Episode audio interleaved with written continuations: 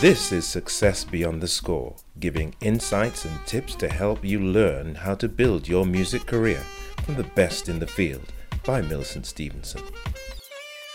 Millicent is a multi award winning saxophonist and endorser of Harry Hartmann's Fiber Reeds. She is currently serving on the executive committee of the Musicians Union. With over 40 years' experience in the creative industry, Millicent has honed her performance and business skills. She provides personal development training and coaching via her online platform, successbeyondthescore.com. Hi, I'm Millicent Stevenson, and I'm happy to welcome you back to my podcast, Success Beyond the Score. Now, just before I kick off, I want to let you know I have a new gift just for you. It's called 10 Reasons Why They Will Pay You Before Gig Day. This is a snappy list of 10 things which will help you to understand what music promoters are checking to decide if they will pay you in advance. Now, knowing these things will help you to level up your game and put things in place to make it possible to get paid before you hit the stage. Now, to get this, you need to go over to my website www.successbeyondthescore.com forward slash get paid before gig day, and the link can be found in the description. So, today I'm wondering are you familiar with those gossip magazine covers that announce things like the royal family caught grocery shopping, or check this picture of a famous musician air drying their laundry? You won't believe it. You know what? These stem from the ideal of the celebrity. That notion that famous people live a life of applause, lights, and luxury and have nothing to do with the mundane. But is that really how it is? In today's episode, I talk with Tony Bean. He's the CEO and founder of 5am Records, an international artist developer, songwriter, and record producer. I talk with Abigail Kelly, an award winning international operatic soprano and ambassador for the National Touring Opera. Also, Anna Brooks, international touring saxophonist, recording artist, arranger, and director. Dan Whitehouse, an acclaimed composer, songwriter currently signed with Reveal Records. And Ruby Turner, MBE, who is a singer-songwriter, US R&B number one chart hit, and actress. Now they're going to give you their take on glitz, glamour, and the Monday morning musician.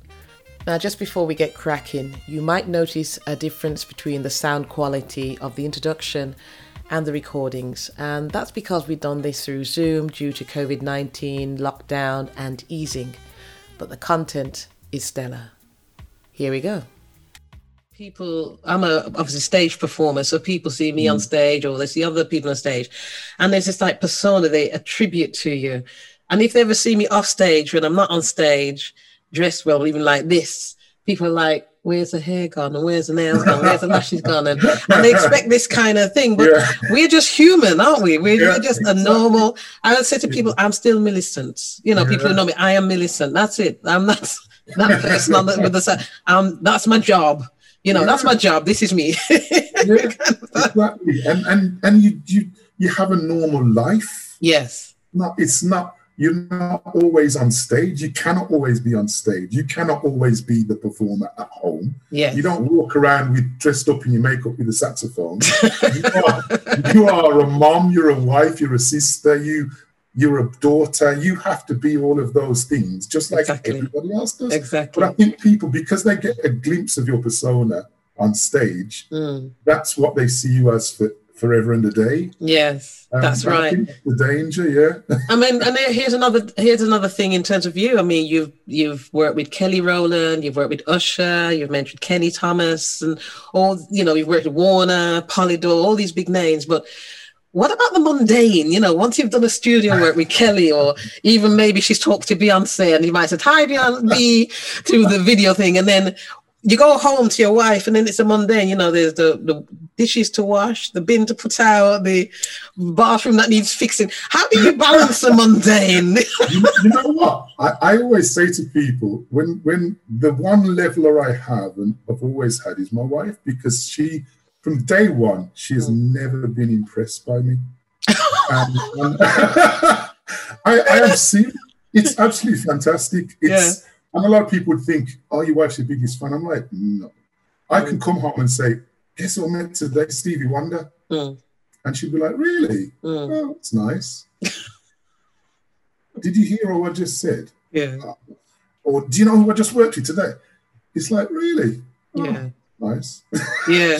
Yeah. She's not, and, and even when I when we first started in the industry, there were certain things she'd come to. Hmm. So Mm. we'd have parties down at Polydor, and she'd go, "Oh, who's that over there? Hmm. Is that Kylie?" Oh, okay. oh, is that? Is she on the same label as you as well? Yeah.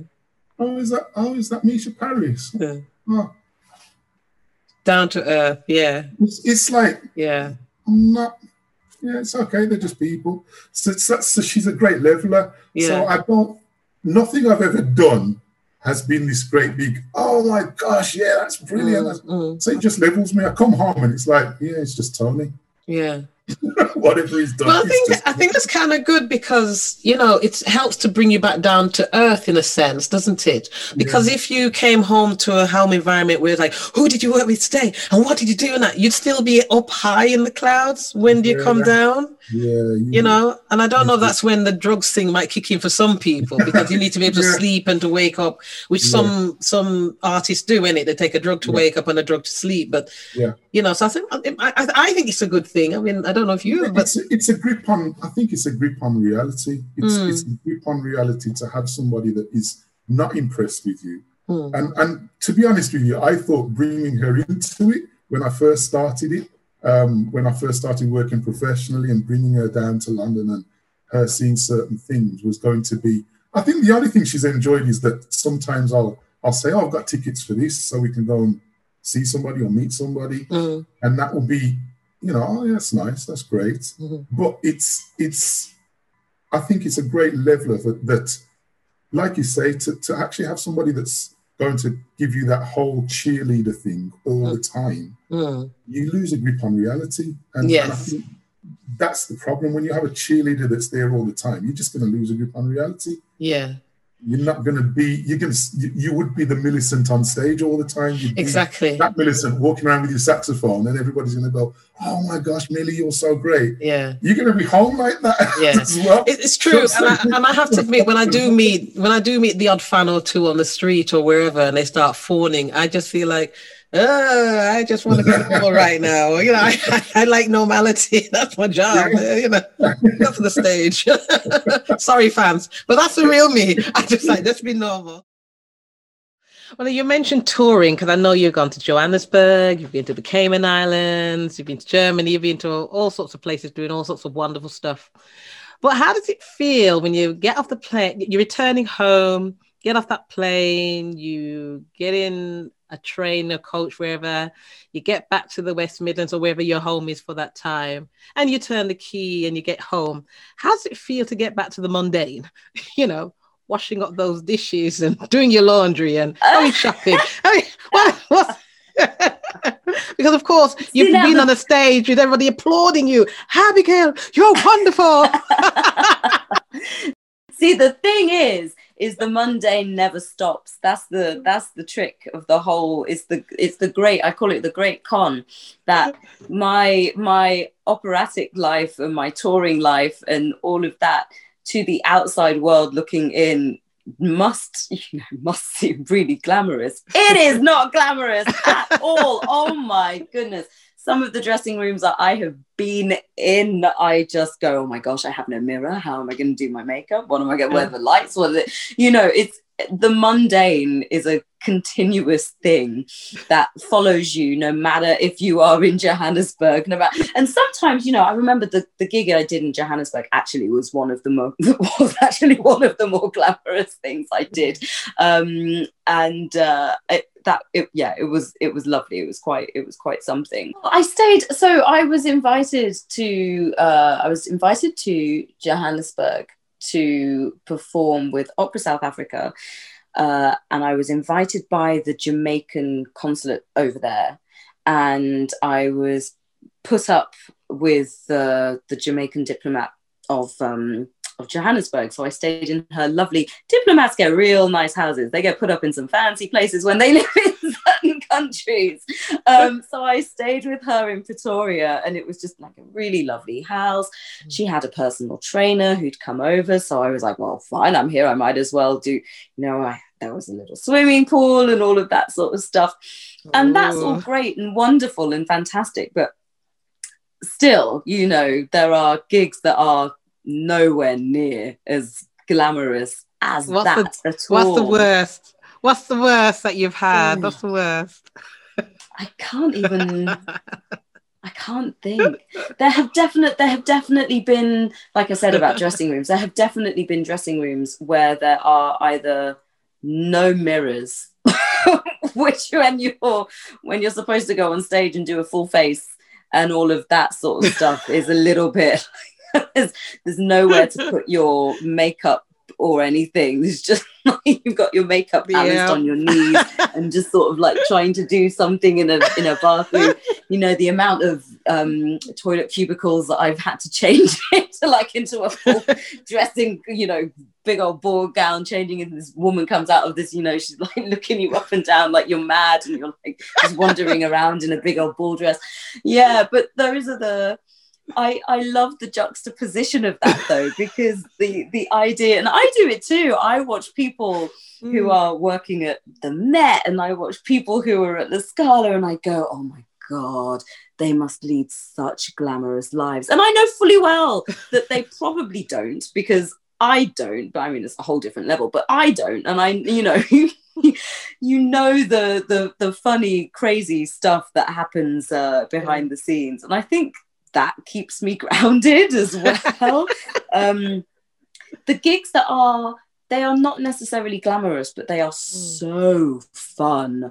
Are Mm. things where you are are putting on an opera in an outdoor tent in the middle of a field, and you've got Portakabins, and your dressing room is just a tent on the other side of the field, and there's no electricity and stuff like that. I just is wonderful because it's just so fun and it's so character building as well. So you know, You're in your wellies and a ball gown then, is that what it is? Oh yeah, me and my wellies in a ball gown. I love I love that kind of thing. I just think it's so fun and I think it's so down to earth. And Yeah. if people uh if people could see that side of of the operatic world, they'd go, Yeah, this is actually, you know, this is this is quite something else. This is quite fun. Um yeah, there's a yeah, combination. Some some glamorous, not some not so glamorous. Yeah. I think my um in terms of dressing rooms, I was doing a wedding in a in a wedding uh, invi- um, e- event, sorry, a wedding location in the south of England. So um, it's just a very small, sort of very very nice, everything that you need there. But I had to change in a cupboard, and there was chairs and tables, no mirror, no lighting. My husband had to stand by the door so no one would come in. and I'm there squeezing into my dress, fixing up. It was crazy. I think I took a picture of it. I meant to do a blog or post on it. It's somewhere in the camera, but it was abs. I mean, we had to make space in the cupboard. There were chairs stacked this high and That's brilliant. tables, and That's brilliant. but the but the location was fantastic. But I had to change. yeah yeah this is the thing i did um one of the one of the in-person things i did this year which was so so cool um i performed inside birmingham museum and art gallery um some you know some arias operatic arias and i had this wedding dress on and it was all kind of cute you know cute Yeah. and inside the gallery itself and it was just Yeah. like i'm singing in the gallery and it's lovely Yeah. and then I went to go and get out of my costume. It's just a little cupboard with all sorts of items everywhere, and you're sort of trying to take everything off, like you know. Yeah, it's uh, it's uh, not always as glamorous as it no, seems. To no. Be. it isn't. Have you ever had to go on stage, but feeling a little frazzled because you've had to deal with the family, and there's your audience of a thousand odd people waiting for your first, second, third note? Have you ever? Yeah. and how do you how do you cope with that? Um, I think the moment you set foot on stage, um, well, for me, I, I enter a it's a it's a different it's a different world. It's it's not a different me. Um, it's still me, but it's um, you know I always describe it as my as my stage persona because um, you know when you're doing the mundane things in in life when you're when you're um, doing the grocery shopping and when you're or if you're if you're on the road and you're sort of remotely parenting mm. um, you have to be able to you have to be able to kind of switch off and become that other part of you, the more creative, the the more outgoing, the more the more exciting version of yourself, if you yeah. like. Yeah. And that's and um, I'm just very used to automatically. I can automatically shift into that mode the moment I I walk on stage, um, and whatever I'm involved in, if I'm touring with the Brooklyn Funk Essentials, for example, um, the energy that you get from the audience helps you to focus. Mm. And I, I, don't know, it's just like flicking a switch, um, just going into just going into performance mode and you can leave those things behind while you're on stage. I mean, don't get me wrong, the moment I'm in the, the dressing room afterwards, if there is something going on or, you know, eh, or you're feeling that kind of frazzle, then I'll be checking my phone straight away. But yeah. for that time that you're that you're on stage, it kind of allows you to to step into a different a different world. And I think that's the thing that I that I love so much about about music. You know, music is it's non-verbal communication for me it's like it's it's always been like a kind of therapy and the more that may be going on um, elsewhere whatever chaos is is happening or whatever family you know situations or, or whatever um, as soon as I pick up my saxophone and I start playing, all my frustration or all my whatever it might be, that goes straight down the saxophone. And okay. I feel fantastic afterwards. Yeah. It literally, if I don't play for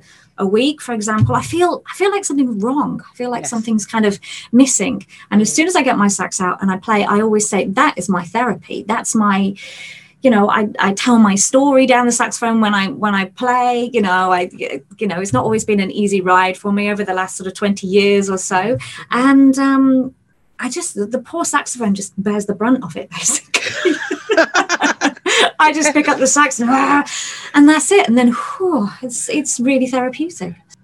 I, you know, I've had plenty of situations uh, where I've been, for example, as a, as a female musical director, where I've turned up and I'm in charge of, um, you know, a, a seven piece band and maybe eight singers, and I've turned up at a theatre show and, you know, someone will say to me, "Oh, are you are you one of the singers?" Or, are, you know, and no i'm a musical director. And and you know it's still as i say it's getting better but you do see surprise faces. And i think um uh i used to i used to put my more feminine side to one side. Mm. um, and you know even uh, even in the way that i the way that i dressed uh, because um, i felt like this is you know we're going back to maybe 10 15 years um, i felt like i had to be this very sort of strong person um, because of what i was doing and because there was often the assumption that oh she,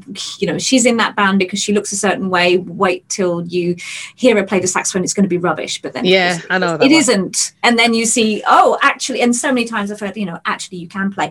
But I think I, I think I, I felt like I had to be sort of very strong and maybe be more manlike. Yeah. Um, yeah.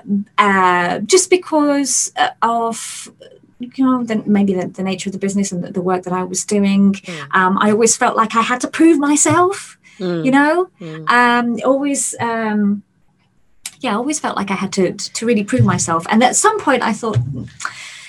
I think the older you get, the less you care about what other people think about you, which is hallelujah for that, yes, by the yes, way. Um, yes. That's the great thing about getting older. Um, yeah. But I think these days, I, I, I'm I'm I'm more able to to to be my more feminine self and. Mm um, not feel like I have to prove myself so much because I know that people at some point will find out, oh yes, actually she she really can play the saxophone and she really does know what she's doing. Then she's not there to be the token female, you know. Mm-hmm. Um, so, but yeah, I would love to see more. I would love to see more women out there.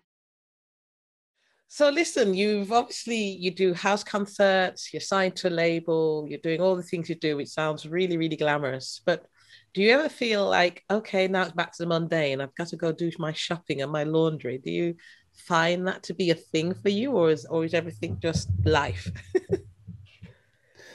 Everything's just mundane.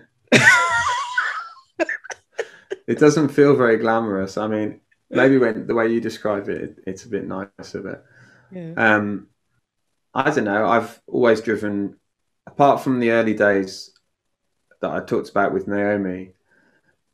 You know, it's very, very much a sort of DIY level. I'm driving myself to my shows. Yeah.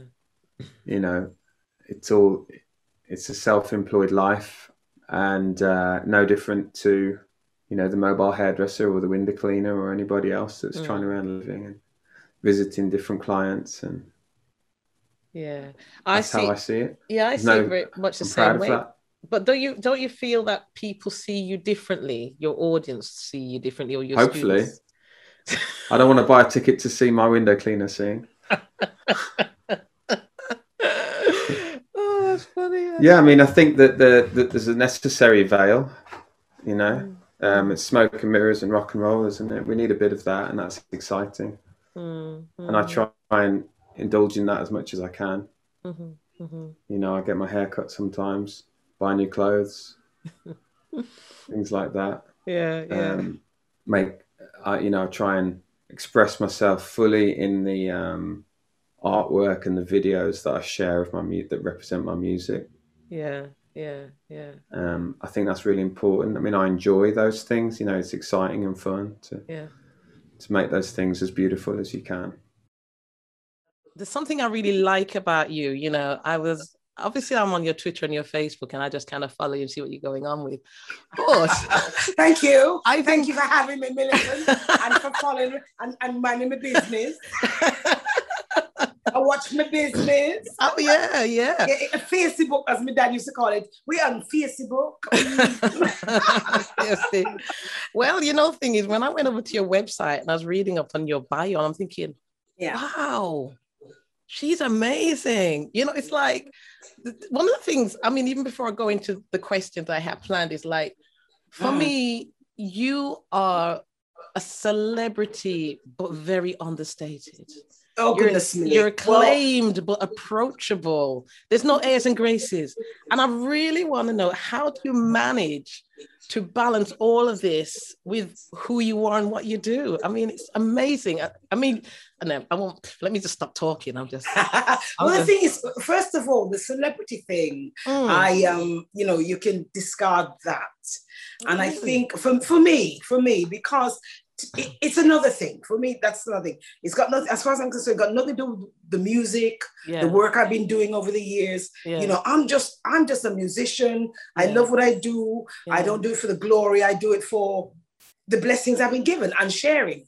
And then you have that celebrity culture thing that came in. yeah, Sort of, well, it's always kind of been there. Uh-huh. And people caught it because, in a way, it he- helps to expand and shoot you even further than you know you need to go. You want to Uh-huh. go. yeah. I, and at the same time, I also can find it very destructive.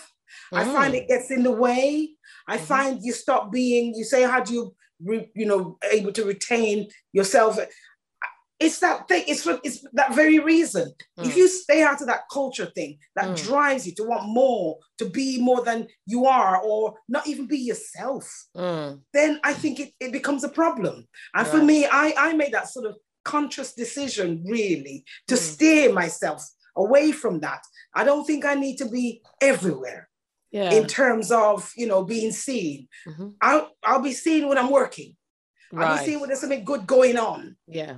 But apart from that, you know, that's that's about it really. And so I'm also careful about things. We talk about Facebook, what you put on there Yeah. if it's if it's work related or stuff Mm. like that fine if it's something about who you are and so people ask they want to know who you are Yeah. and so what i tend to do just to, which i think is only fair and Mm. in deep down i do feel think well you know what people think you are this celebrity thing and i kind of dismiss that by putting flowers up and the garden and stuff like that I've noticed so the people- garden.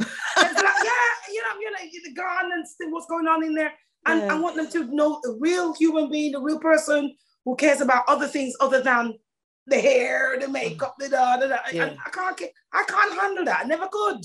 So there's something about getting older and getting experience and stuff that's made you sort of realize that actually to be me is more important than being someone else for my I- business to succeed. Yes, I think so because Mm.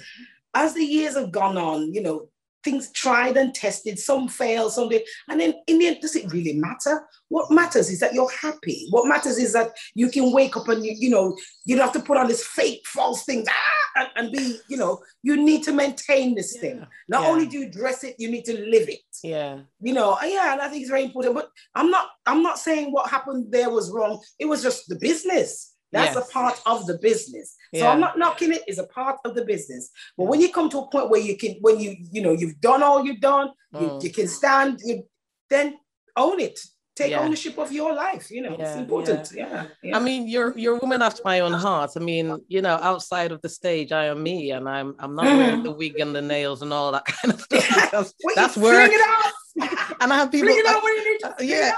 oh gosh, as soon as you get in the car!